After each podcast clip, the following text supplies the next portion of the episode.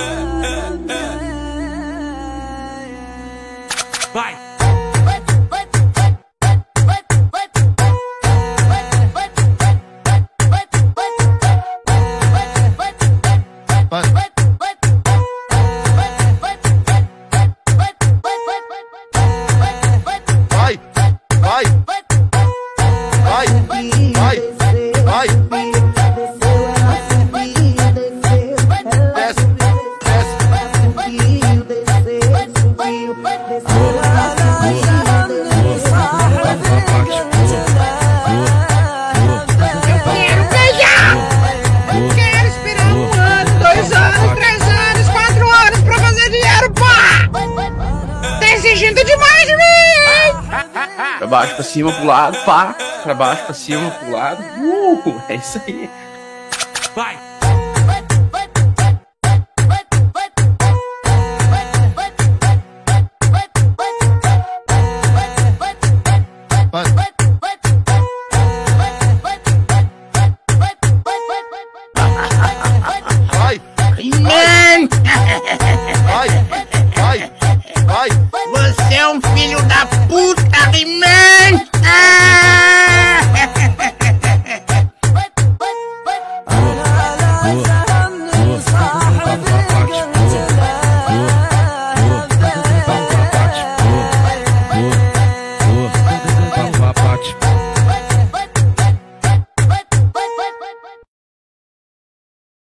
Eu adoro essa pica verde do Hulk surgindo no final do vídeo.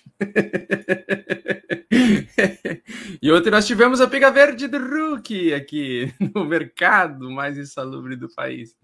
Fala, fofa! Sejam todos bem-vindos ao nosso canal novamente. Meu nome é Augusto Bax, eu sou investidor de criptomoedas apenas 400 bilhões de anos. E aqui está o reflexo do nosso mercado Play to Earn da última semana, né? Todas as criptos com quedas de 20% ou mais em uma semana. Esse é o problema das altcoins em excesso. Peraí que teve uma aqui que teve uma aqui que sobressaiu aqui, ó. A Exceed Me, Exceed Me. Interessante. Não conheço. E várias vários ativos aí é, play to earn surgindo todos os dias, né? Vocês lembram há uns seis meses atrás aí no, na metade do ano na metade desse ciclo de alta que a gente vem vivendo aí nos últimos meses, a gente viu várias game coins surgindo, né? E nós não tinha tantas quanto nós temos hoje em dia. E a gente tava, eu tava falando com o Marcelão ontem na live exclusiva dele, inclusive o Marcelovs que está aqui. Um abração aí para o Marcelão. Que eu até tinha chamado ele para ele participar da live de hoje de manhã, mas o jovem vai vir sexta-feira, eu acho. Acho que ele tem, ele tem médico agora, esse horário. Uh, e basicamente, Fofoletes, a gente tem então um padrão muito conhecido quando a gente começa a chegar num ponto de saturação do mercado, né? E essa é uma das minhas preocupações atuais, né, com o mercado cripto. É, eu comecei a ver muita, muitas startups, muitas, muitos projetos pequenos surgindo, servindo como solução, tentando pegar é, recursos desse mercado. E, cara, nós já temos, eu até me assustei, tá? Com a quantidade de jogos que estão surgindo, né? Cara, Pet Games, Cab Arena, eu não. Olha, a Rádio K que eu conheço, porque eu já tive ela. Ou várias outras aqui. E do nada, uma solução que, que começou a, a dar boom na Axie Infinity começou então a várias outras a surgirem e crescer junto e acompanhar essas altas, né? Porém, com a quantidade de projetos que vem uh, enchendo nesse mercado, eu acho que sobra pouco, pouca, pouca vontade de, das pessoas entrar no mercado e comprar Bitcoin. Atualmente, muita gente que entra no mercado já entra nos, no mercado de jogos, né? Já entra para fazer dinheiro com protocolos de FI, NFTs, Play to Earn. E é uma coisa que acaba se refletindo no nosso gráfico do Bitcoin a moeda da praia, na minha opinião. Né? Apesar dessa queda monstruosa que tivemos sábado de madrugada, né? Numa, na madrugada de sábado, que foi uma busca de liquidez aí dos alavancados, muita gente que estava alavancado sentou na graxa, e o preço chegou até a bater esse suporte aqui, né, nos 42 mil. Inclusive, estava conversando na live do Marcelão ontem, Marcelo Paz, que a gente acredita muito que o mercado ele até poderia voltar para essa região dos 42 mil aqui, e poderia ser um excelente ponto de compra aqui, né? Um excelente ponto de entrada, dependendo de como o mercado e o comportamento do preço vão é, chegar nesse ponto, né? Então, atualmente, agora nós estamos com uma pequena barra perdendo a mínima do dia anterior, né? Uma, tem uma pequena quedinha aqui. Uh, geralmente não cai de uma vez só, tá? Dificilmente ele pode acontecer de cair reto aqui, né? Mas dificilmente acontece isso. Geralmente aparece outra barrinha verdinha aqui, aí ele fica num lenga-lenga, fica na famosa acumulação, e aí mais para frente ele vem e retesta essa região. E uma das coisas que eu gosto muito, né, para saber quando comprar ou quando entrar novamente num protocolo, é, principalmente usando o gráfico principal, que é o gráfico do Bitcoin. Então, a gente usa o gráfico, no meu caso, né? Eu uso o gráfico do Bitcoin para tomar decisões com o que eu vou fazer com as moedas menores. Porque as moedas menores, elas têm assimetrias maiores e elas sobem muito mais rápido que o Bitcoin, mas também quando entrega, elas caem numa velocidade muito brutal. E por isso que é, sábado foi o terror aí de quem estava com muitas altcoins, né? É, Sexta-feira acabei me livrando de várias altcoins. A gente falou isso na live exclusiva aqui do Membros. Eu estava muito preocupado com essa, essa mitigação de risco né, do mercado, não focando mais em Bitcoin. Uh, e muitas baleias começaram a migrar do Bitcoin e comprar Ethereum, ou migrar do Bitcoin e entrar na rede Ethereum para trocar o, Ethereum por Tether, para trocar o Ethereum por USDT, para colocar o, os Ethereums, né, transformando em stablecoins e colocando em praticamente protocolos da rede Ethereum. Talvez seja por isso até que nós tivemos uma grande movimentação, porque quando a gente pensa em DeFi clássico, um DeFi mais antigo, mais seguro, digamos assim, a gente acaba utilizando muito ainda a rede Ethereum para a gente prover liquidez entre tokens USD e assim por diante. Sendo que agora existem outros ecossistemas que têm esses, uh, essas stablecoins com taxas muito mais baratas, né? Mas pelo menos o mercado ele vem entregando bastante valorização do Ether da massa, tá? Muito bem, então eu estou de olho aqui no gráfico do, do Bitcoin. Na minha opinião, ele perdeu uma estrutura complicada aqui, né? Para seguir tendência de alta.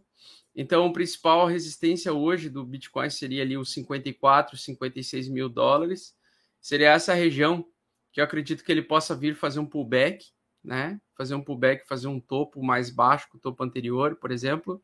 E a gente precisa construir, por exemplo, um pivô de alta para sair dessa situação, tá? Então eu vou jogar uma outra linha, essa linha vai ser uma linha pontilhada aqui. O ângulo dessa linha pontilhada que eu vou jogar para vocês vai representar mais ou menos o, o, período de tempo que o Bitcoin vai ficar lateral para os próximos é, próximas semanas aí, né? Então, infelizmente, saímos de um padrão de tendência de alta para entrar num padrão sem tendência. Eu vou adicionar um, umas médias móveis que eu acabo utilizando no curso Mestres do Bitcoin, link na descrição, cupom café 50, que é o queima, tá? São médias móveis diárias do gráfico diário.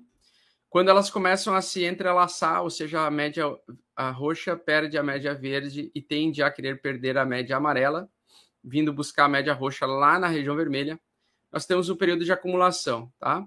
Por enquanto, nós estamos indo no RSI para uma direção de sobrevenda também, dá para colocar uma linha de tendência de baixa aqui, que eu aguardo né, o período de fim de correção do Bitcoin por meados do próximo mês.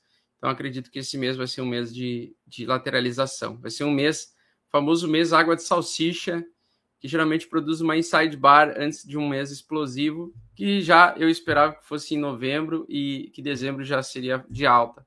Mas infelizmente, desde que eu cheguei da viagem, eu percebi que o mercado cripto ele estava já caindo, já fazia vários dias, né? Então, desde 12 ou 9 de novembro, desde 9 de novembro, o Bitcoin está em pequena tendência de baixa, então no, no mensal vai ficar um mês em baixa praticamente, né? Se a gente comparasse o, o dia 9 com o dia 9 atual, que vai ser amanhã, nós temos então um mês de baixa. O Bitcoin ficou caindo durante um mês, praticamente aí chegou a cair 37%, 38%, e chegou a cair aqui 30% até onde estamos, né? 28, na verdade, 28%. Tá? Então nós estamos um mês já com tendência de baixa, mesmo antes dessa grande queda aqui, dessa busca de liquidez que nós tivemos aqui, tá? Uh, e aí daqui a pouco vai começar a aparecer as ordens dos, do, do pessoal shortando Bitcoin, nós vamos aumentar, por enquanto, depois que acontece um acidente, né, que nem acontece uma queda muito rápida no sábado, o mercado começa a ficar mais temeroso, então o número de open interest, o número de pessoas querendo se alavancar diminui drasticamente. Então o mercado ele tende a ficar um pouquinho mais estagnado, um pouquinho mais pausado. No modelo Stock to Flow, Fofolete, nós estamos na região verde. A região verde é a região onde nos ciclos passados, não quer dizer que isso vai se repetir agora. Pode ser que nós temos, tenhamos uma extensão desse ciclo de alta, ou seja, que esse ciclo de alta ele venha a ser prolongado, digamos, vá até metade do ano que vem ou até final do ano que vem, por exemplo, diferente dos outros ciclos, ou o ciclo está terminando de forma antecipada, né? Mas chegando nessa região de, 200, de 800 dias, faltando o próximo halving, que é a região verdinha aqui que nós estamos falando, é, nós estamos num período já de risco, né? Entre dezembro e janeiro, eu acreditava que o ciclo de alta terminaria final de janeiro, uh, ah, para início de fevereiro, por aí, ou entre junho e julho. E, na verdade, podemos estar com uma, um, um pouquinho de dificuldade de subir agora e ter um, um, mercado um pouco, um esfriamento um pouco do mercado. Talvez essa lateralidade, essa acumulação, ela traga um pouquinho mais de engajamento nas altcoins.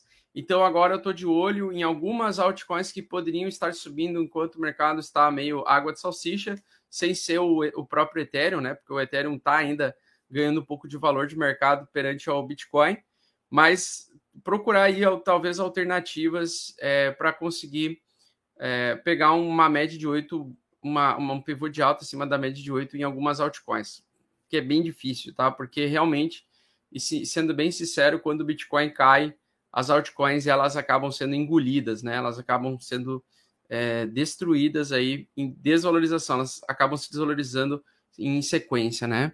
E aí não adianta se apegar muito à parte só de fundamentos para o curto prazo, porque para o curto prazo todas elas vão sofrer. Para o longo prazo, várias delas vão sobreviver, outras várias vão sumir do mapa. Então eu tenho algumas criptos que eu acredito que vão sobreviver ao longo do, do período do, é, de um bear market futuro, que pode acontecer agora, ou pode, ser, pode acontecer só lá na metade do ano que vem, ou no final do ano que vem, caso o preço consiga reverter rapidamente mas tem algumas ali que eu acredito que vão sobreviver, que é a própria Solana, a FTT Token. Então, tokens ligados a corretoras acho que vão sobreviver bem, mesmo com as quedas de curto prazo, né? A, a CRO, a Crypto.com, é, outra corretora, a OKX. Então, é, geralmente, alguns tokens de, de corretoras tenderão a sobreviver durante o período do ciclo de baixa do Bitcoin, apesar de perder valor no curto prazo, né? Então, no curtíssimo prazo, nós estamos perdendo valor. No curtíssimo prazo, conforme eu já falei para vocês no sábado, eu acabei saindo da posição de Ethereum, porque eu estava num lucro muito absurdo com o Ethereum, é, muito absurdo também em várias altcoins, então acabei realizando uma parte do lucro, porque eu perdi muito, eu perdi muito lucro no momento em que o mercado derreteu no sábado de madrugada e quando ele estava vindo abaixo da média 21, eu fiquei um pouco mais tenso, um pouco mais preocupado. Mas enfim, a Queima agora ela vai mostrar para nós quais são os próximos, vamos dizer, resistências, né? Ah, essas emas elas coincidem geralmente com as próximas resistências. Então a região de 60 mil dólares, né? 60 mil dólares é uma região de resistência da queima verde aqui, né? Região 60 mil dólares. A próxima região seria 56, 55 mil dólares tem duas EMAs aqui, tem acho que a EMA 100 e a EMA 200, aqui a EMA 100, então uma média de, de 100 dias, né? Essa, na minha opinião, seria a principal resistência para o Bitcoin hoje em dia, 54 mil dólares por unidade. Então, para a gente voltar à tendência de alta, nós vamos inevitavelmente ter que passar por essa região, tá? É, mesmo que o mercado comece a ter força compradora amanhã, né? A gente precisa vir testar provavelmente essa linha de tendência de baixa, que vai ser mais ou menos na queima amarela, né, na média de 100 dias, tá? E, basicamente, é, o que eu quero ver agora é a construção de um fundo duplo, tá? É, a gente precisa ver a construção de um fundo duplo provável para o Bitcoin. Estava com um pouquinho de esperança dele fazer uma recuperação em V, ainda não não está acontecendo isso, né? Isso só vai acontecer se a gente passar os 56 e se manter acima desses 55, 56 mil dólares por unidade. E aí sim eu ficaria otimista novamente para ficar eh, exposto e comprando bitcoins toda semana, né? Aproveitando nesse momento eu estou meio paradão porque eu quero que o mercado diga para nós aonde que ele vai conseguir resistir dessa provável queda, né? E nós temos um suporte muito importante, então, um suporte muito importante, que é a região vermelha, né? Que é a EMA 200 diário, tá? Então, a, a EMA 200 é a região onde nós temos também resistência e suporte antigo. É mais ou menos onde está passando a EMA vermelha, tá? Não é exata, não é perfeito, beleza? Mas é a região onde eu estou procurando possível oportunidade de entrada, né? 44 mil, 42 mil dólares por unidade de Bitcoin seria o ponto onde eu, eu buscaria por uma barra de reversão verde para poder entrar um pouco mais tranquilo, tá? E poder me posicionar novamente em algumas altcoins, porque o que acontece? Quando o Bitcoin está abaixo da média de 8 em tendência de baixo, eu vou tirar a, a queima aqui, é, a gente está abaixo da média de 8. Na minha opinião, o mercado ele tem mais probabilidade de tirar dinheiro de você ou desvalorizar o seu patrimônio do que te valorizar, valorizar o seu patrimônio. Então, nesse contexto, né, que é um contexto que começou final de novembro, se eu não me engano, dia 27 de novembro, é isso? 26 de novembro, é, infelizmente, 26 de novembro eu estava de fora aí dos gráficos, praticamente quase não estava fazendo lives, né? É, ele fez a, o pivô de baixo abaixo da média de 8, então foi esse dia que ele fez o pivô de baixo, e ele trouxe o preço lá embaixo, né? Infelizmente, nós perdemos essa região de 52 mil, que eu achava que era um suporte muito forte, tá? É, que era justamente essa, esse suporte aqui, ó, tá? E aí, quando a gente tem a perda desse suporte, dificilmente a gente vai ter uma continuidade baixa tão prolongada. É mais provável que ele consiga se segurar em, uma, em um preço abaixo do, dessa, desse suporte, encontre o suporte abaixo, que é o suporte dos 42 e 45 mil dólares, se segure nessa região e fique lateralizado, fica, fique sem tendência por um período de tempo até que ele consiga retornar acima da média de 8, entre num período em que o mercado pode dar, nos dar uma probabilidade maior de fazer dinheiro do que perder dinheiro. Então, isso é muito importante, entender os momentos que o mercado nos dá, né? Então, no momento que o que, que o mercado está nos dando agora, neste presente momento, infelizmente, é que a gente vai ter que proteger o nosso patrimônio, tá? É, a gente vai ter que defender o nosso capital, tá? E nesse ponto, eu espero que, coincidentemente, ele consiga se segurar dentro de um triângulo simétrico, triângulo simétrico não, um triângulo descendente de alta, que ele consiga reverter, faça uma cunha, alguma coisa parecida com isso, e que consiga se defender na região dos 42 mil dólares. Se a gente perder os 42 mil dólares fofoletes, aí a gente pode ensaiar ver o Bitcoin novamente 28 mil dólares e até 20 mil dólares, que seria a média de 200, o que eu acreditaria que aconteceria somente se o S&P 500 revertesse, se a gente tivesse em maus lençóis em relação ao mercado tradicional, tá? Então, por enquanto, nós temos esse comportamento de preço aí. Né? E nós estamos num período de acumulação também. Né? Um, um, dos indicadores que eu gosto bastante também, que é o Pull múltiplo, que ele faz ele é calculado dividido o valor do o valor do Bitcoin que é emitido diariamente, dividido pela média de 365 dias, e nós estamos num ponto exatamente no meio, né?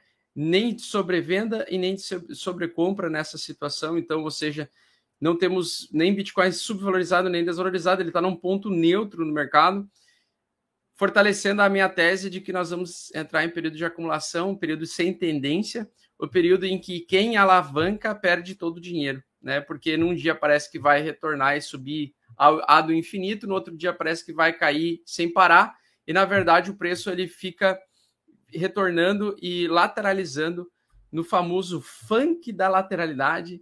Então agora eu acredito que nós vamos entrar no período do funk da lateralidade. O que está acontecendo com os investidores de criptomoedas aqui dentro, tá? Nós estamos aqui com os nossos investidores Aqui nosso intestino né? é equilíbrio ar, né? Exatamente assim. Vai pra baixo, pra cima, pro lá, pra baixo, pra cima. Pra baixo, pra cima. Pra baixo, pra cima, pro pra cima. Pra baixo, pra cima, pro lado. Uh! Esse aqui. Nós temos essas situações que são é um arquivo de demonstrações Dança, pá, dá tudo certo, alta infinita, vem, baixa, lá, vai, prende, Exatamente isso aí que acaba. Esses são os gestores de criptomoedas dançando no mercado, tá? Vai, vai.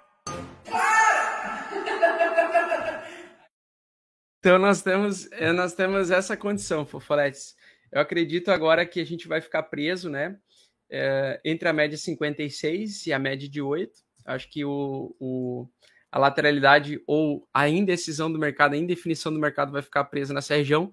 Espero que não perca a média 56. Se a gente perder a média 56, a gente vai tentar visitar a média 200. Perdendo a média 56 semanais, a gente pode visitar os 22 mil dólares por unidade, que é o topo anterior, topo histórico do Bitcoin anterior que foi o, o topo lá.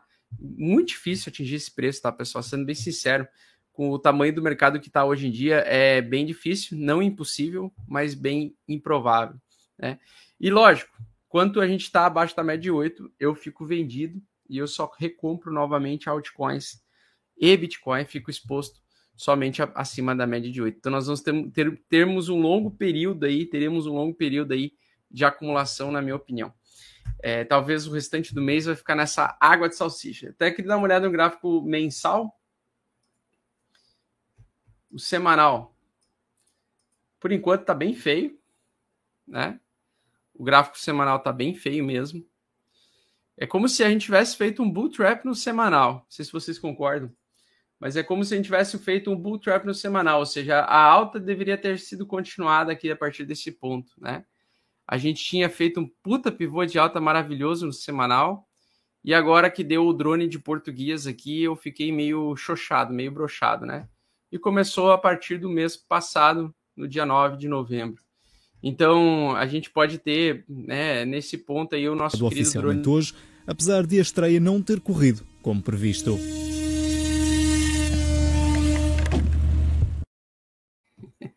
E aí a gente está com esse dronezinho aí de português agora, né? O, o Bitcoin deveria ter se, a saído dessa posição aqui, dessa região, e ter continuado alta. E eu até achei que em novembro ele ia continuar, né? Mas infelizmente no dia 9 de novembro ele fez.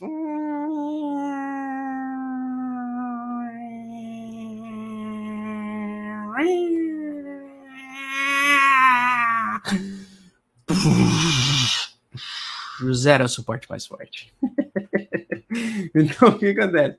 Agora você tem que esperar, aguardar pacientemente nos próximos dias, de, ver o que, que o Bitcoin quer fazer, se ele vai querer fazer uma tentativa aqui de retornar no média de 8, testar ela e vir aqui abaixo, ou se ela vai vir aqui embaixo direto, testar essa região, fazer um, um bear trap e nessa região possivelmente entrar e vender o mais próximo da média de 8, né? Então eu não estou muito otimista com relação ao, ao, preço dos ativos depois dessa queda de sábado. Conforme eu expliquei para vocês, não era uma queda que eu estava aguardando, é, tal como era as quedas passadas, como essa queda aqui, eu estava esperando essa correção, né? Naquela época a gente tinha subido sem parar, estava aguardando aquela correção, vendi nesse ponto aqui, consegui vender nessa barra, perdendo a média de 8, recomprei durante cinco semanas consecutivas uh, Ethereum nessa região, ele começou a subir, conseguiu fazer fundo. Os dados on-chain mostravam que possivelmente era fundo ali, né? E por enquanto eu não vejo esses dados on-chain. Eu vou mostrar depois para vocês amanhã, na nossa live exclusiva que eu ia fazer hoje, mas na verdade eu vou fazer amanhã de tarde, porque eu quero ver como vai ser o andar, o andar da carruagem desse gráfico diário aqui também, tá? E, e também quero ver, eu estou pesquisando aí por alguns ativos que podem estar subindo mesmo com essa grande queda e que poderiam ter uma boa simetria de alta, né? Mas tá difícil, tá? Sendo bem sincero, tá difícil. Pivô, então, agora nessa região, a principal região de defesa de compra do Bitcoin, essa sombra aqui, é ali que ele tem que se segurar e se perder, média de 200. Né? Daí é, a gente pode realmente revisitar os 30 mil dólares. Tá? Se segurar acima, vou ficar otimista para que ele consiga retornar a alta mais para frente. Né? Tem gente já apocalíptico falando que o Bitcoin provavelmente vai fazer isso aqui, ele vai fazer um ombro, cabeça, ombro gigante, né? eu não sou tão pessimista assim. Eu não, não gosto de ombros, cabeça, ombros tão gigantes assim. Acho que não funciona, né? Acho que o mais provável, mesmo que ele fizesse o ombro aqui, ele seria continuar subindo mais lá para frente, né? Seria muito difícil ele derreter de valor. E a gente tem que aproveitar as quedas para se posicionar melhor, né? Então, a, as quedas elas servem justamente para dar oportunidade para quem tem menos dinheiro poder comprar uma quantidade maior de moedas.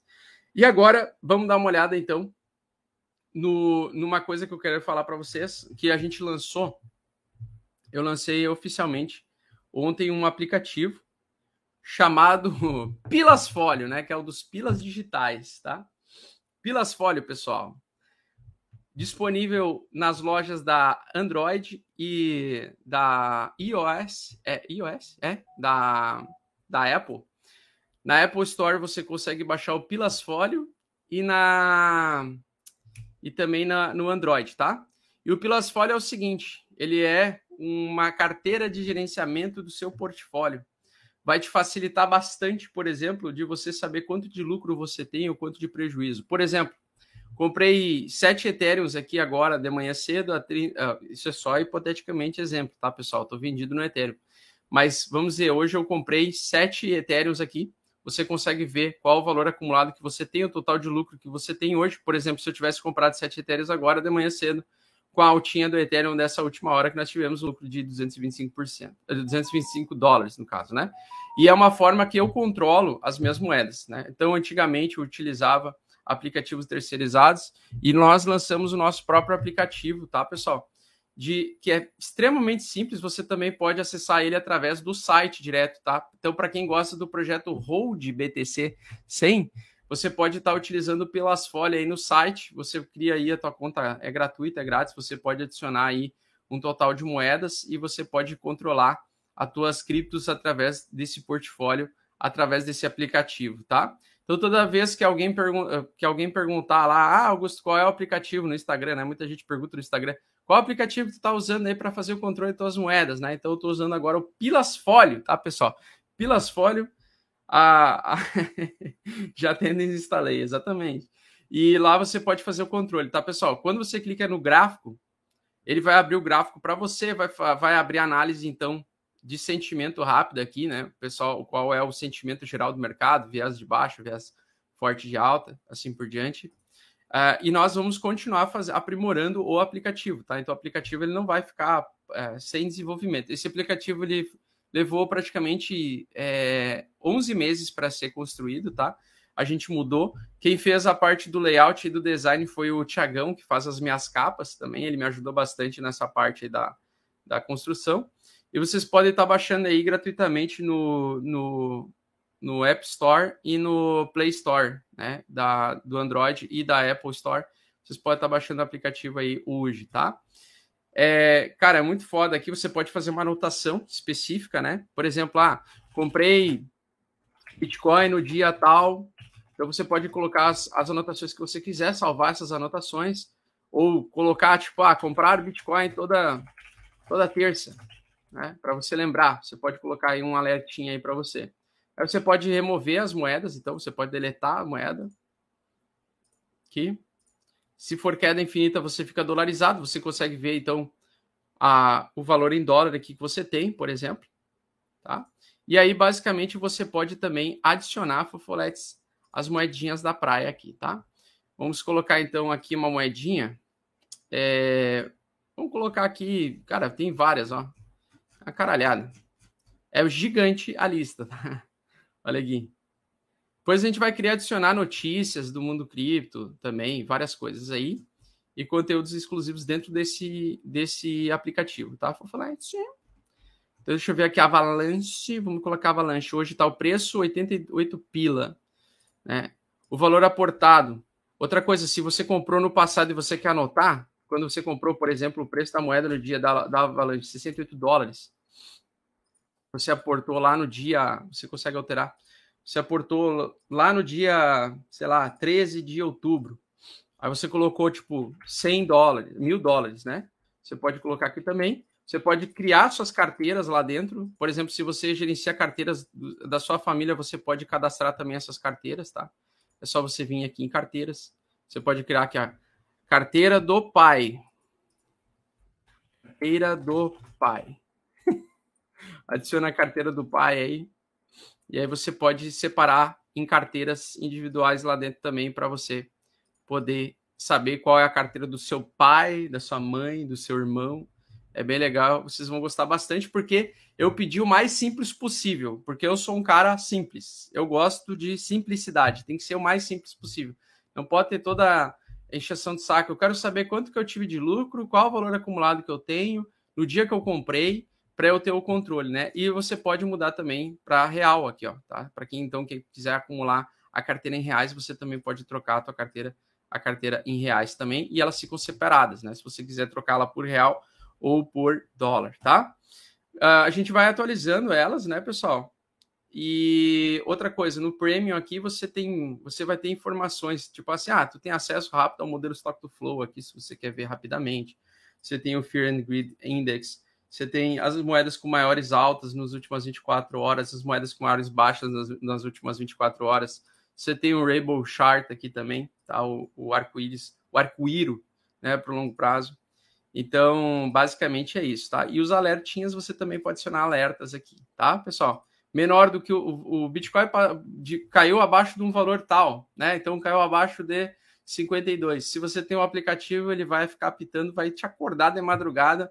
Ou você vai substituir o seu relógio biológico pelo relógio do aplicativo do celular. Ele vai te acordar três horas da manhã para te avisar que o mercado está indo para o zero e além.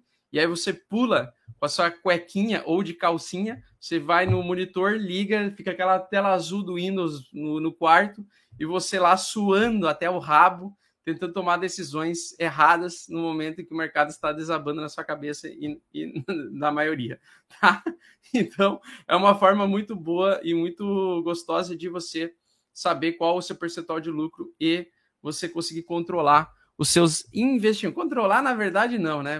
Você vai ter o controle ali dos seus lucros, né? Você vai ver, porra, caralho, eu já tô com 500% de lucro em um ano. Tá na hora de eu dar uma realizadinha aqui, antes que o mercado comece a entrar abaixo da média de 8, tá? Então é uma forma de você conseguir controlar facilmente as moedas que você tem que vender, realizar. Por exemplo, altcoins, né? Qual o comportamento com altcoins, né? Você simplesmente com altcoins as mais arriscadinhas, aqui vamos pegar Vamos pegar a Near Protocol aqui, ó. Tá? Então vamos dizer que eu comprei ela a 4. Comprei ela a 4 dólares. O aporte foi. O meu aportezinho aqui foi no dia hum, 19. Ah, pessoal, e, e para nos ajudar, avalie, avalie, o aplicativo lá, tá? Nas, nas lojas, tá? Avalie o aplicativo, nos dá aquela moral lá. Aí o valor aportado foi, por exemplo, 500 dólares. Aí depois de um tempo, depois de um tempo você percebeu, pô, tô com 100% de lucro nessa altcoin arriscada. O que que eu faço, né? Eu vou lá e me pago de volta o meu investimento. Então, por exemplo, eu aportei 500 dólares, eu vou me pagar 500 dólares de volta e depois eu fico só com menos. Então, eu diminuo o tamanho do meu aporte, eu diminuo o tamanho da minha posição, né? A quantidade de criptos, então, eu coloco pela metade, por exemplo, né? Então, ao invés de ser 120 ali, você coloca 60, tá?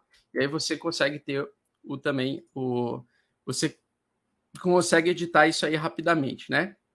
Aí você até pode colocar como observação, ó, dia tal, realizei 100%, 50% do lucro, né? Ou, por exemplo, eu realizei 100% do lucro e mantive o, ou realizei o meu, me paguei de volta, tipo assim, realizei o pagamento, me paguei de volta, ou eliminei meu risco, né?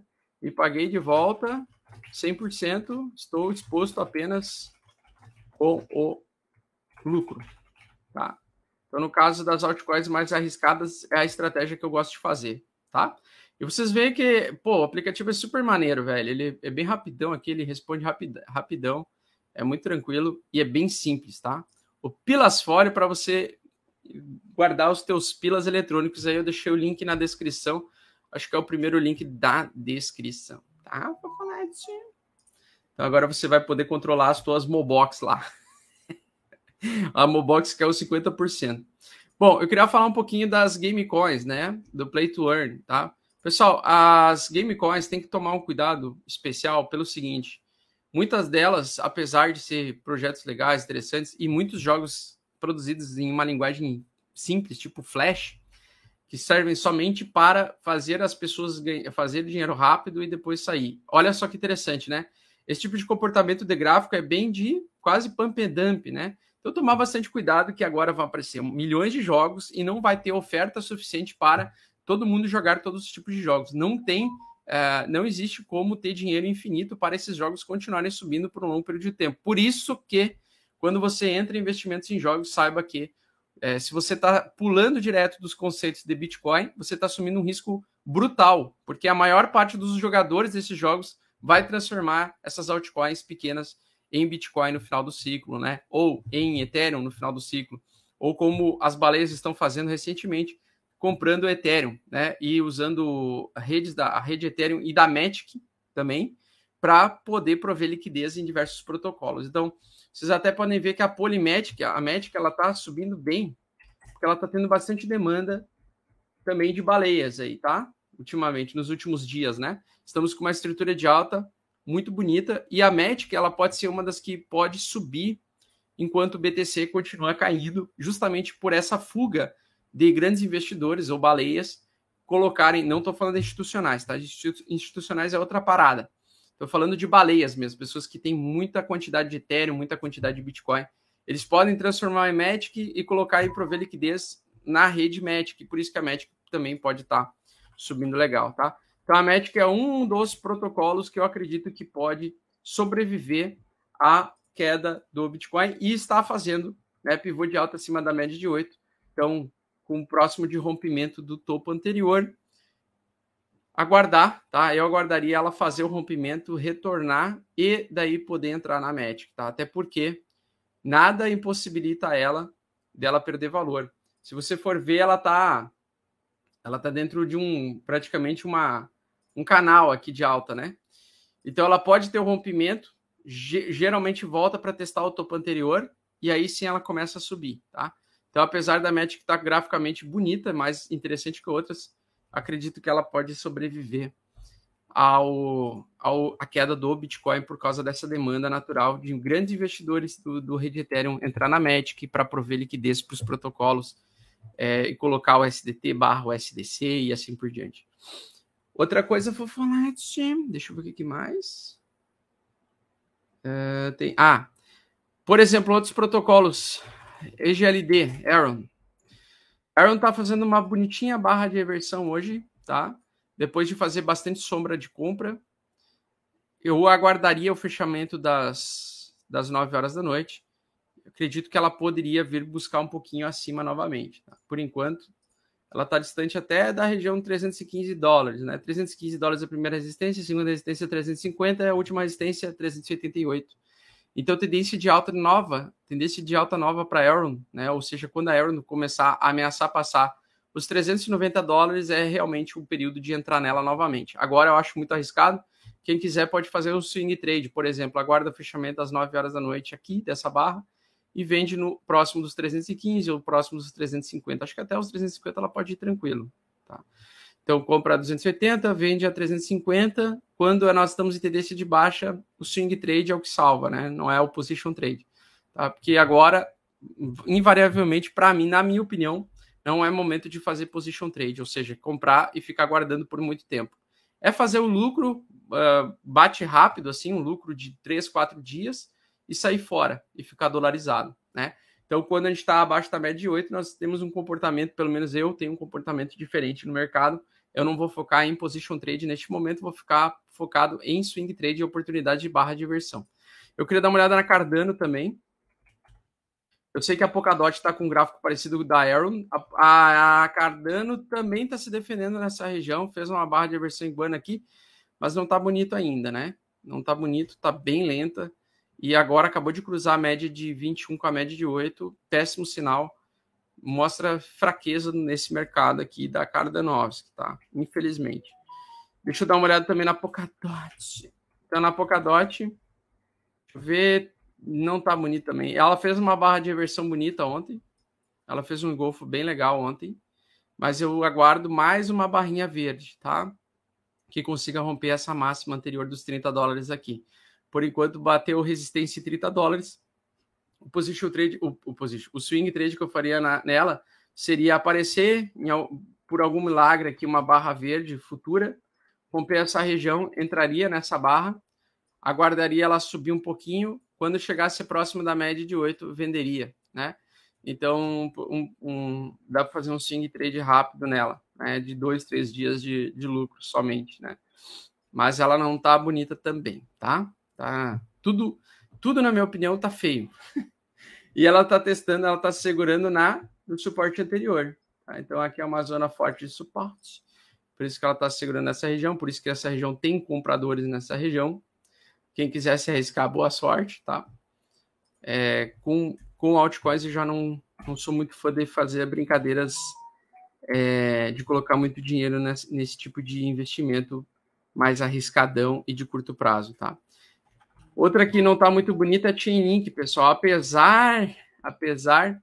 Ah, não, agora melhorou. Opa! Agora melhorou. Agora melhorou. A, a Chainlink fez uma barra de aversão confirmação. Pera aí, relaxa aí. Hum, tá interessante, ó. Vai vir testar, vai vir testar os 26 dólares, tá? Vai vir testar essa região dos 26 dólares aí. Essa é uma região provável de venda de Chainlink. Chainlink está reagindo positivamente no mercado embaixo, mesmo no Bitcoin embaixo. Fez topos e fundos descendentes, ainda está com estrutura de baixa, porém dava para ser feliz nesse pullback aqui. Tá? Dá para ser feliz um pouquinho nesse pullback aqui. Por pouco tempo dá para ser feliz, né? região onde, pela qual ela tende a sofrer um pouquinho em passar os 26 dólares, né? Então dá pra fazer uns pila, compra 22, vende a 26 no caso, né? Dá para tentar fazer um swing trade aí depois, depois da live eu vou avaliar, fazer um swingzinho trade, vamos ver se vai dar se vai dar bom, né? E lembrando, jamais alavancagem, né? Porque a alavancagem agora nesse período que nós estamos vivendo é pedir para tomar no toba, tá? O Ethereum barra BTC, exatamente. Falaram ali, o Ethereum BTC tá lindo demais, o Nelson Nunes. E o Ethereum BTC tá bonito demais mesmo, tá? Tá naquele padrão lá da, do, de tomar, tomar vinho com Jesus, né? Que a gente desenhou. Então ela realmente rompeu, realmente está tá buscando topos anteriores. Próxima região que ela pode parar, que é a resistência, seria o zero os do, 120 mil satoshis por unidade de Ethereum. Então, acredito que sim, vai continuar subindo aos poucos aqui. Acredito que o Ethereum ele tem uma demanda maior no mercado agora do que o Bitcoin, por causa da questão do DeFi. Né? No Bitcoin você só segura a moeda, você não, você não usa o Bitcoin, os teus Bitcoins, para colocar em contratos inteligentes, travar e prover liquidez. E já o Ethereum, sim. Né? E o Ethereum hoje é o principal protocolo DeFi ainda do mercado. Tanto é que eu acredito que Ethereum ainda vai ganhar valor perante o Bitcoin e a Matic também. Isso não quer dizer que elas não derretam de valor caso o Bitcoin perca e busque os 42 dólares. Não quer dizer isso. Quer dizer que elas vão derreter numa velocidade menor ou mais baixa do que o Bitcoin, justamente por causa disso, né? Outra que eu estava olhando o gráfico dela é a BNB. Então a BNB, a BNB USDT, a BNB USDT Está fazendo aquele padrão clássico de testar o topo anterior como suporte. Também é outra aqui, também ligada a várias altcoins e projetos novos de gamecoins que rodam na, na rede Binance Smart Chain e as pessoas precisam comprar BNB para acabar utilizando essa rede da Binance Smart Chain esses jogos, né? Então por isso que ela pode ter uma demanda um pouco mais interessante e consiga frear um pouco a queda em relação ao BTC provavelmente a, a BNB está ganhando valor perante o Bitcoin. Deixa eu dar uma olhada aqui. A gente comparar, mesma coisa. Gráfico, ó, ali tinha sido a minha projeção, né? Gráfico do Bitcoin, da, da BNB em relação ao Bitcoin também, querendo romper o topo anterior, possivelmente, né? Por ser a, a segunda DeFi mais utilizada no mundo, é a que tem um market cap maior também, junto com o Ethereum também acredito que possa vir a subir bem ou se segurar da queda do Bitcoin, tá? Então, graficamente falando, ela está com uma boa estrutura de alta, tá acima da média de 8, né? Hoje em dia está mais interessante ficar exposto em BNB e Ethereum do que no próprio Bitcoin, para quem está exposto em, em, em moedas aí, né? É, para mim, me parece que ela vai querer fazer o rompimento dessa, dessa resistência aqui, tá? Então a BNB está ganhando valor perante ao Bitcoin. E eu acho que, uh, falando assim, fundamentalmente falando, estrategicamente falando, né? Esses são os ativos aí que eu acho que vão conseguir é, se segurar em relação ao BTC. A VAX, deixa eu dar uma olhadinha na VAX barra BTC. A VAX barra Bitcoin estava ganhando bastante valor perante o Bitcoin, fez teste do topo anterior aqui, precisa segurar. Gráfico não muito bonito, né? Porque dá a entender que ele já vai voltar, já vai conseguir voltar a subir a partir desse ponto aqui. Não acho tão bonito esse tipo de gráfico ele está com muito ruído para acreditar em, em, rompimento de alta muito rápido. Uh, é mais provável que ele faria um topo um, um, pouco mais baixo do que o topo anterior, voltaria para essa região e aí sim lá na frente ele consiga subir. Acho que construiu muito pouco o gráfico do, da VAX, apesar de estar acima da média de 8, apesar de testar o topo anterior como principal suporte, né, estrutura clássica de tendência de alta.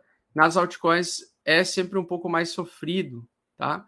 esse tipo de retorno de alta, tá? Não é tão rápido como parece nesse gráfico aqui.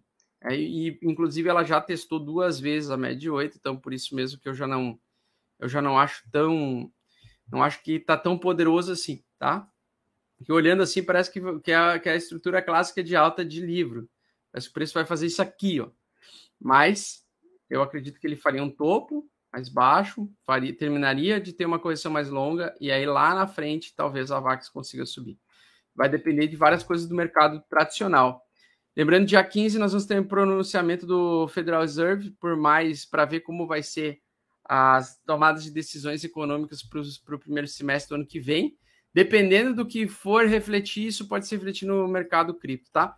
E falando de mercado tradicional, SP500, vamos dar uma olhada no SP500, vou falar é, é, eu não gosto, tá? Eu vou ser bem sincero assim, ó. Tá? É, nós tivemos sim uma barra de alta que veio bem acima da média de 8 no S&P 500.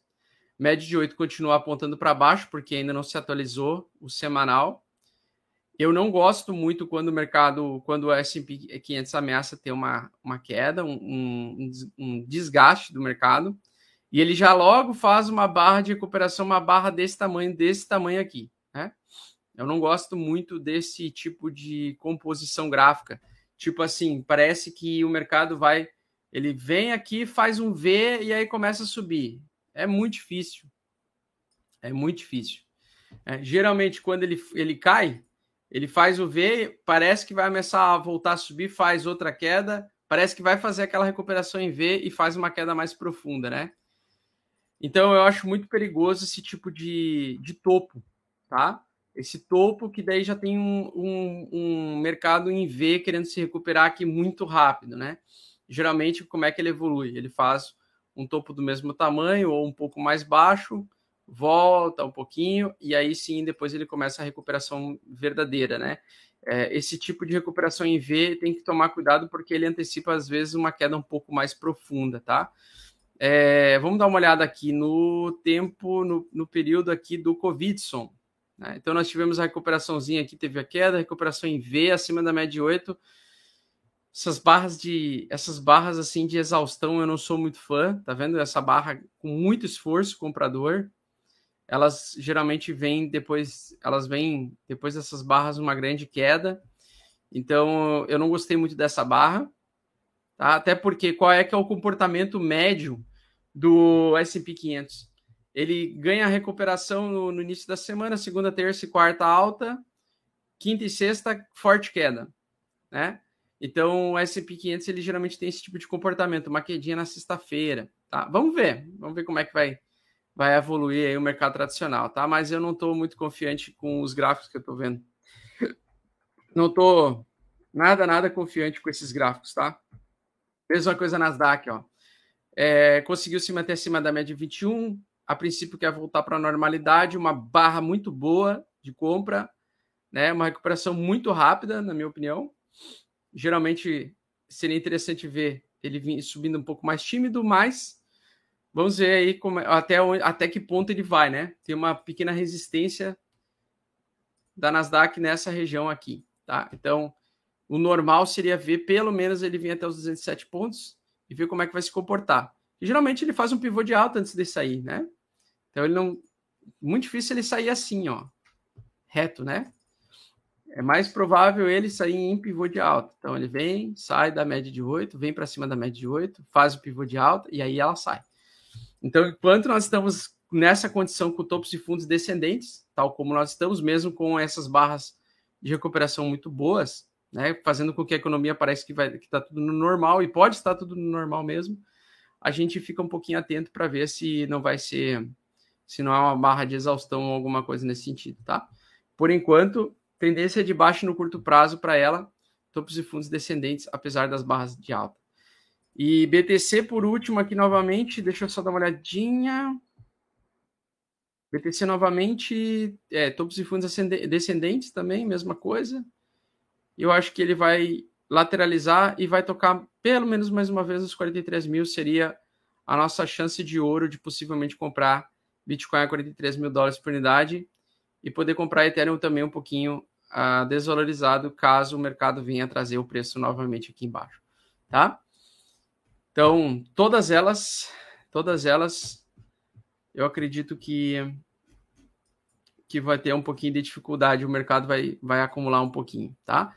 E de olho no dia 15 de dezembro, para ver como vai ser as decisões monetárias americanas para o próximo semestre, para a gente ver se realmente no modelo Stock to Flow nós vamos repetir o final de um ciclo de alta, faltando 800 dias para o próximo halving, né? Nos ciclos passados, pessoal, a gente, a gente é, terminou o ciclo de alta 800 dias faltando o próximo halving, né? Então ele bateu o topo histórico de mil e depois de 20 mil dólares, depois de 20 mil dólares nesse período aqui, tá? Aqui foi de, de mil dólares depois aqui foi 20 mil dólares, né? E foi justamente no período próximo do defaultar é, 800 dias. Então, aqui no próximos, nos 800 dias é, é, região verde, e isso vai se refletir no nosso modelo Stock to Flow, do Plan B, como a região esverdeada também, né?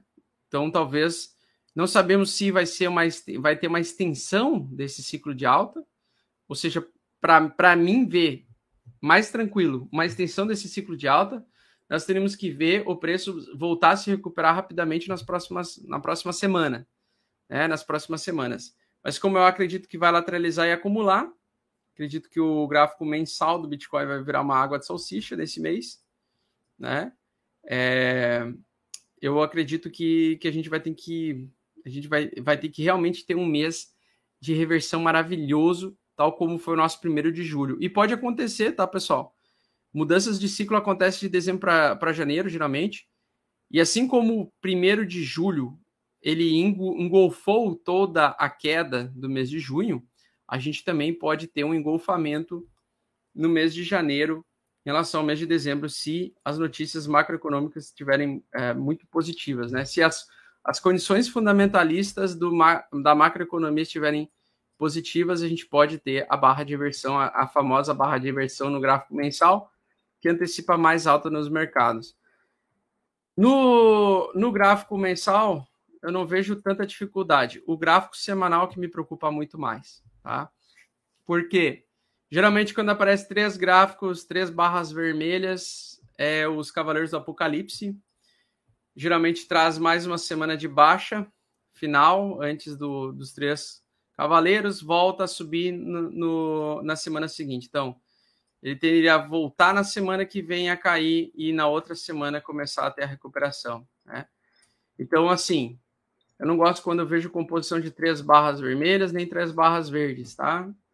Aliás, as três barras verdes eu gosto porque geralmente elas antecipam alta violenta, né? Então, como aconteceu aqui, então três altas, uh, três barras verdes trouxe aquela alta violenta, três barras verdes e as três barras vermelhas eu não sou muito fã porque elas antecipam mais queda, né? Três barras vermelhas.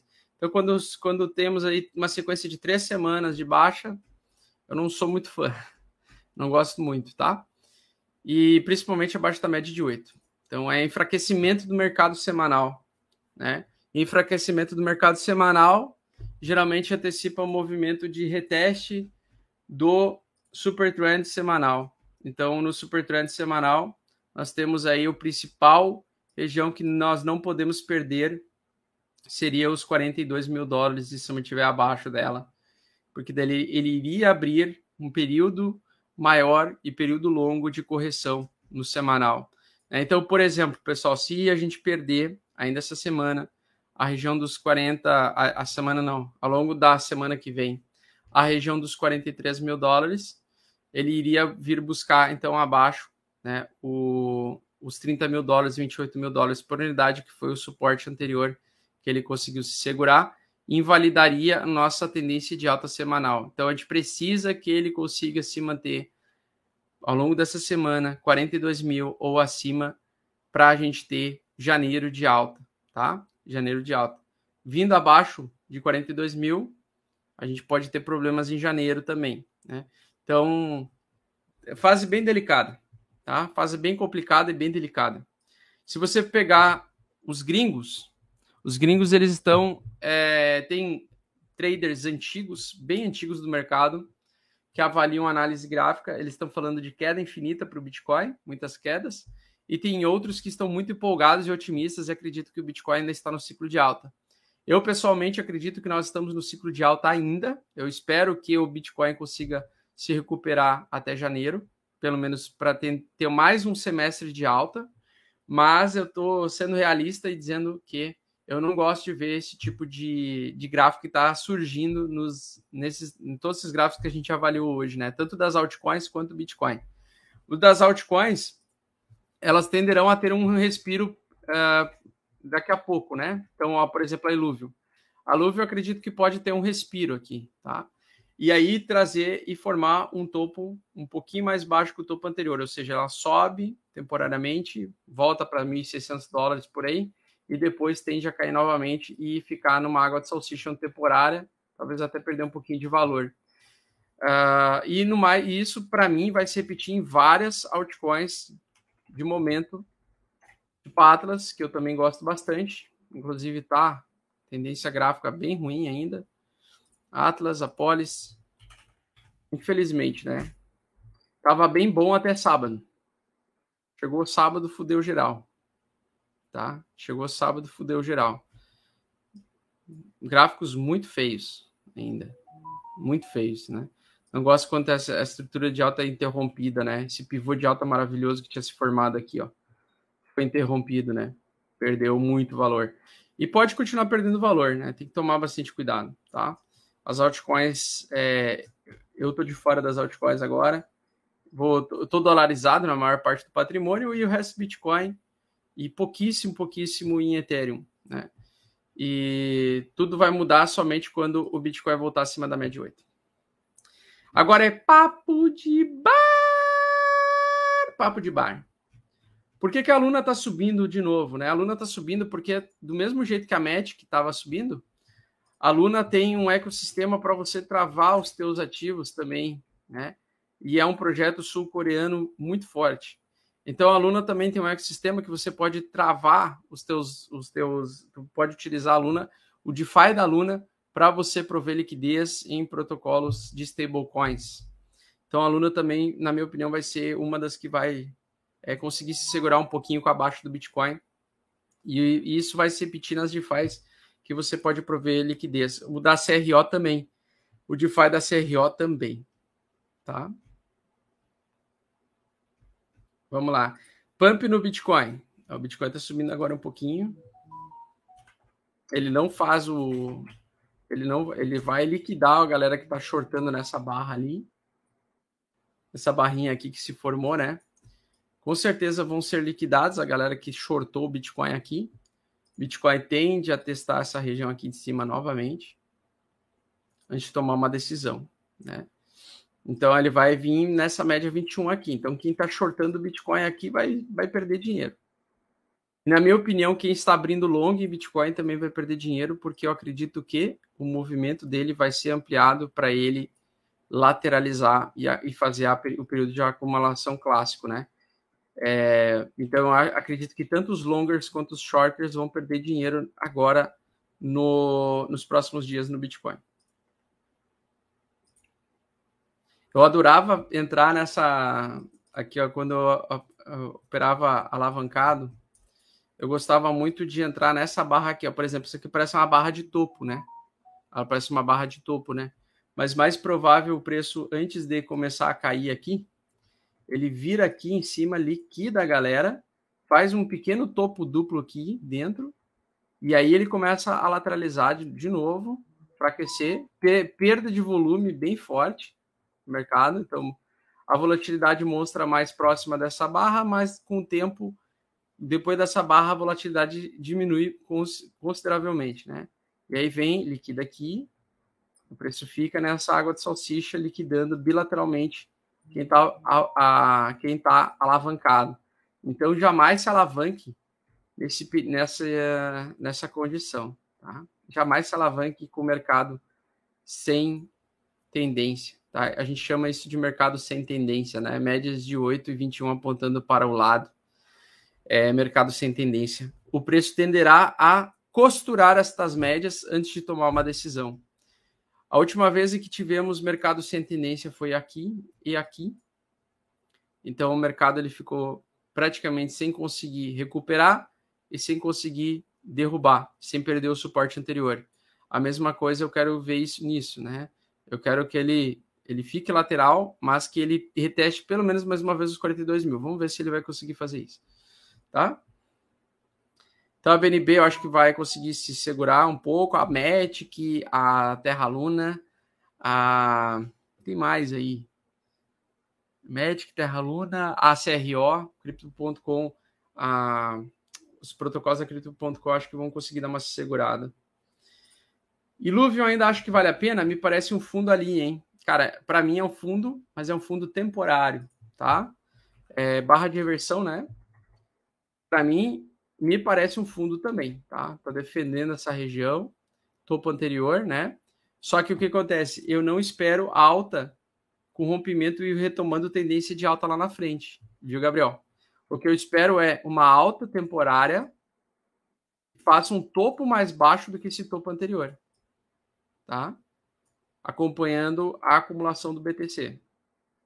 Então, acredito que aqui pode ser fundo, realmente, que nem tu tá falando, porque nós temos um padrão de fundo aqui, tá? Ele pode vir a subir a essa região, tomar bastante cuidado com os topos anteriores, tá? Então, pode ser que o topo anterior seja nessa sombra aqui, ou pode ser que o topo mais baixo vai se formar nessa sombra aqui. Ou seja, eu quero dizer que ele vai sofrer resistência na retomada de alta, tá? Então, a Elúvio, na minha opinião, ela dá para até é, apostar aqui e comprar, mas eu colocaria um stop loss abaixo dela, não operaria ela sem stop, tá? Porque se derreter mesmo o mercado, se o Bitcoin realmente derreter, depois de retestar a região dos 54 mil dólares, que eu acredito que vai acontecer, eu acho que o Bitcoin vai retestar os 54 mil dólares como resistência, ele não voltando acima, ele pode trazer essas altcoins para baixo novamente. Certo? SDAO agora está compatível com a Binance Smart Chain. Liberou stake, farm com BNB e BSD com APR é, interessante. Opa, show de bola. Vamos dar uma olhada na, na Gurudex aqui.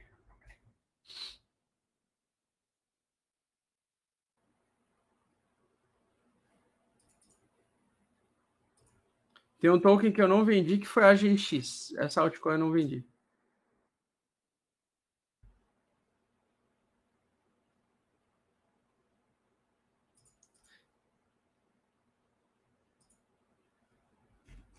É, ela tá, ela tá lentinha ainda, mas tá ameaçando tá ameaçando retornar, né? Tá lenta ainda, parece fundo 1,20. Tá ameaçando retornar, mas eu não tenho grandes expectativas dela voltar a romper os topos anteriores, tá? Minha expectativa com ela é a mesma coisa, pullback e sofrer resistência no topo anterior, no caso 2 dólares. E aí, a partir dessa resistência, continuar caindo e descobrindo novos fundos, tá? Tendência de baixa. Altcoins, na minha opinião, a maioria delas está em tendência de baixa. E só aquelas ligadas a DeFi e, e protocolos é, que têm o ecossistema prontos que podem ter ainda estrutura de alta e ainda ter uma demanda. O mercado vai ficar ter, ter mais com medo agora, tá? Poderia, por favor, explicar como funciona o membros? Comprei o curso do Black Friday, estou com dúvidas de como entrar e como funciona. Cara, o curso é uma coisa. O curso é uma coisa, o membros é outra, tá? O membros é aqui no YouTube. E o curso tem o grupo do Facebook, tá? Que tem que responder corretamente todas as respostas e dizer com que concorda com as regras do, da comunidade para poder entrar. Muita gente entra, tenta entrar na comunidade lá sem a foto, já não passa. Então, se a pessoa tenta entrar sem a foto, já não é aceito. Se não responde todas as perguntas corretamente ou responde só uma pergunta, tem gente que manda só o código do, do curso. Não adianta mandar só o código do curso que não entra. Tem que responder todas as perguntas certinha. As, essas informações tem que bater para a pessoa conseguir entrar. Tem muita gente que compra o curso e não, não, não preenche os dados que são solicitados para conseguir entrar.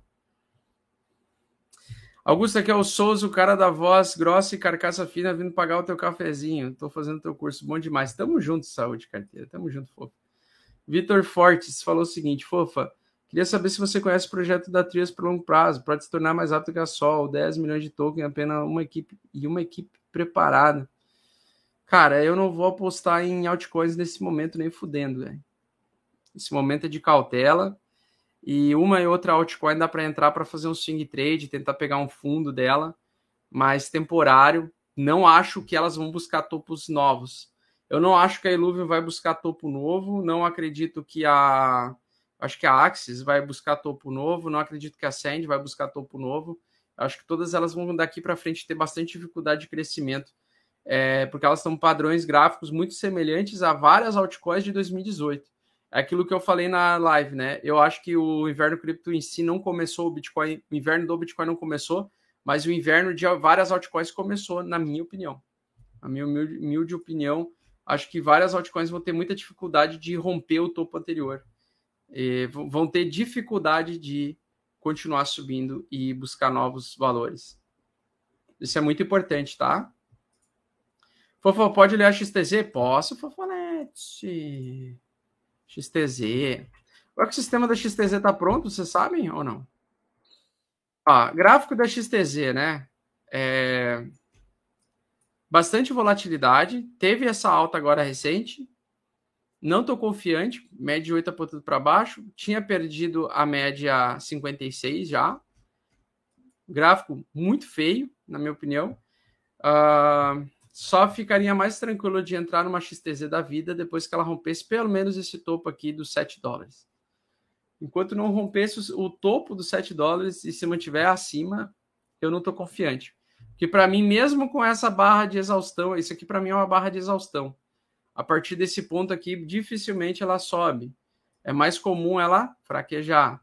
Ela tem a alta muito violenta, muito rápida, um grande esforço comprador, mas eu não, não vejo manutenção de compra nela. Tá?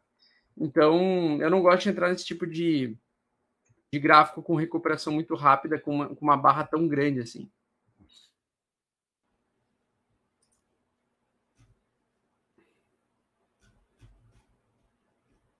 A Sandy, do Sandy Júnior.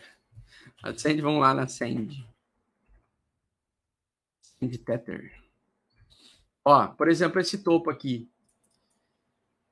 Esse topo aqui. É, eu acho muito difícil a Sandy passar desse topo aqui. Acho que o mais normal para a Sandy, depois de toda essa estrutura de alta, né, é, é, ter dificuldade. É ter dificuldades, tá? É ter dificuldades. É ficar por um bom tempo ou lateral ou interesse de baixo aqui, com lateralidades vai ficar por um bom tempo mesmo. Às vezes pode ficar meses. Tá? Meses. É, para o curto prazo, não vejo ter demanda compradora para Send, a menos que aconteça algum fato de entrada de institucional, alguma coisa, mesmo com elas com o pivô acima da média de 8. Tá? Por quê? Porque o contexto das altcoins ele é muito mais tenebroso que o contexto da, das principais. A média de 8 ela funciona muito melhor para quando você está saindo de um longo período de acumulação, como aconteceu aqui, e aí você viu que ela rompeu, né? então ela perdeu bastante volume por um bom período de tempo. Por exemplo, aqui em outubro, ela ficou outubro inteiro lateralizada. Então, qual é o ideal? Entrar num contexto da Send, né? Esperar ela lateralizar em cima da média de 8, ficar um bom tempo acima da média de 8, ou às vezes até buscar a média de 56, lateralizar, e aí lá sim, quando ela conseguir romper, quando ela conseguir romper, mostrando interesse de comprador, você fica exposto nela novamente. Né?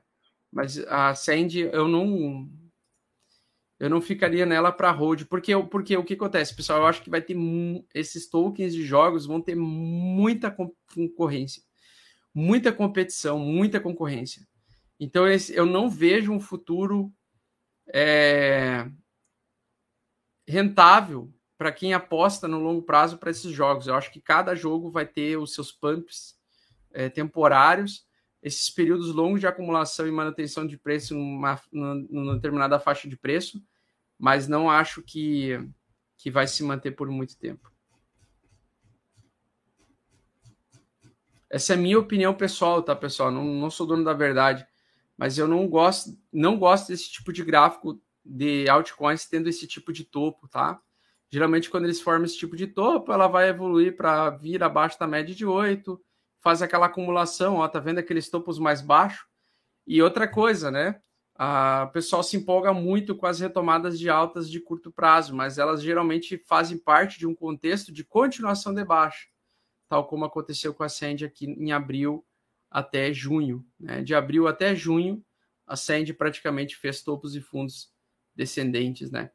Então eu não gosto de entrar nesses contextos. Quando é que eu gosto de entrar nesses contextos? Quando elas perdem essa região ou quando elas ficam um bom tempo acima da média de 8 e retornam para cima dela a como aconteceu aqui ou como aconteceu aqui. Aqui, por exemplo, tinha dado sinal de entrada. E veja que foi um falso sinal de entrada, né? Lembrando daquele, daquele cenário de que a média de 8 ela, é, ela tem 50% de chances de, de assertividade no curto prazo. Olha aí, ó. Ela deu o sinal de compra aí, só que ela já veio abaixo da média de 8. Tá vendo? E aí só depois que ela conseguiu romper estouração da tampa, né? Ah, teve algum fato novo que aconteceu desse rompimento aqui.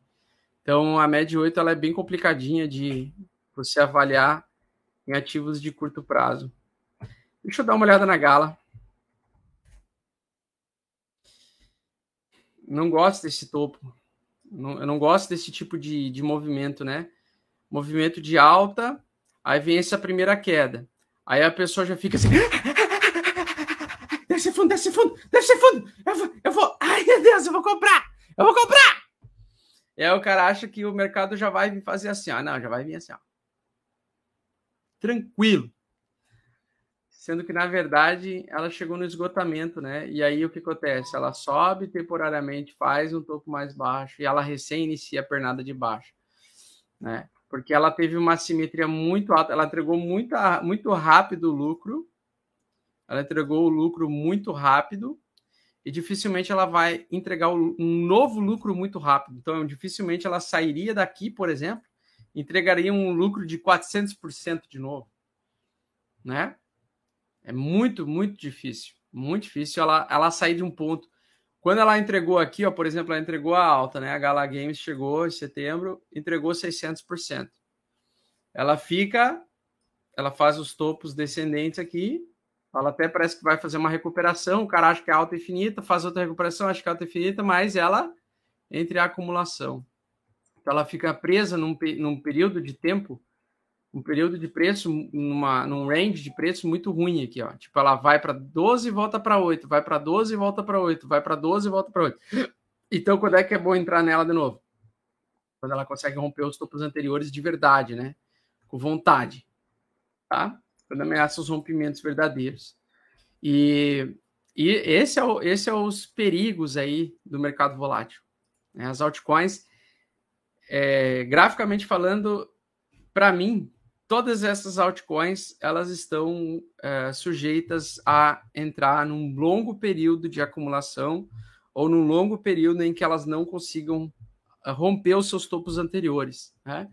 dificilmente ela vai romper um dólar. Ela leva um tempo para conseguir fazer isso. Não é de uma semana para outra. Né? Basicamente é isso. Tá? BTC pumpando, o pessoal está falando do BTC, né? O BTC já era esperado esse, essa altinha. Ó, sombra de venda. Também acredito que ela vai terminar o dia em alta, o BTC. Tá? E aquela história, né? Parece que vai vir romper lá em cima. Mas, geralmente ela faz, ela vai ter um pouquinho de dificuldade nessa região aqui, ó. Vem aqui, liquida o pessoal. Volta aqui, liquida o pessoal aqui debaixo. Ela fica numa água de salsicha, tá? Depois desses grandes, dessas grandes buscas de liquidez, o mercado ele trabalha de novo um pouco. Então, é, é acumulação, né? Olha só que interessante, né? Você pega os. A gente pode até pegar o, o replay. Eu não, gente, eu vou ser bem sincero. Eu não gosto de tomar decisões logo no dia seguinte às grandes quedas. Eu, eu gosto de deixar o mercado andar. Tá? Então, por exemplo, aqui, ela tem a longa queda. Ó, teve a, longa queda, né? No outro dia ela teve uma recuperação. Parecia que ia fazer um pivô. Aqui, ó, parecia que ela ia bater aqui e já ia voltar a subir. E aí ela faz a recuperação de alta. Ela vai fazer a recuperação de alta. Parece que vai subir a qualquer momento de novo. Aqui ela vai fazer recuperação. E ela está trabalhando lateralmente. Ó. Se você pegar, logo depois do, da grande queda, o mercado entra em lateralidade. Ó. Tá vendo?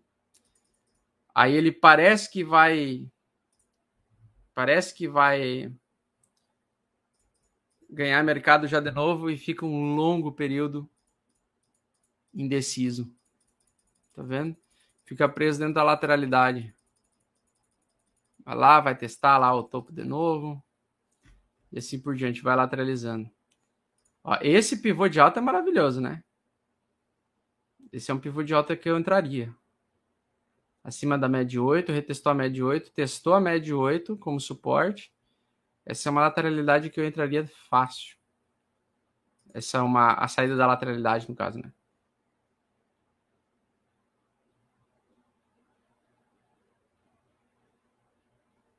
Engraçado, o mercado ele não tá vindo com força nessas retomadas de alta aí.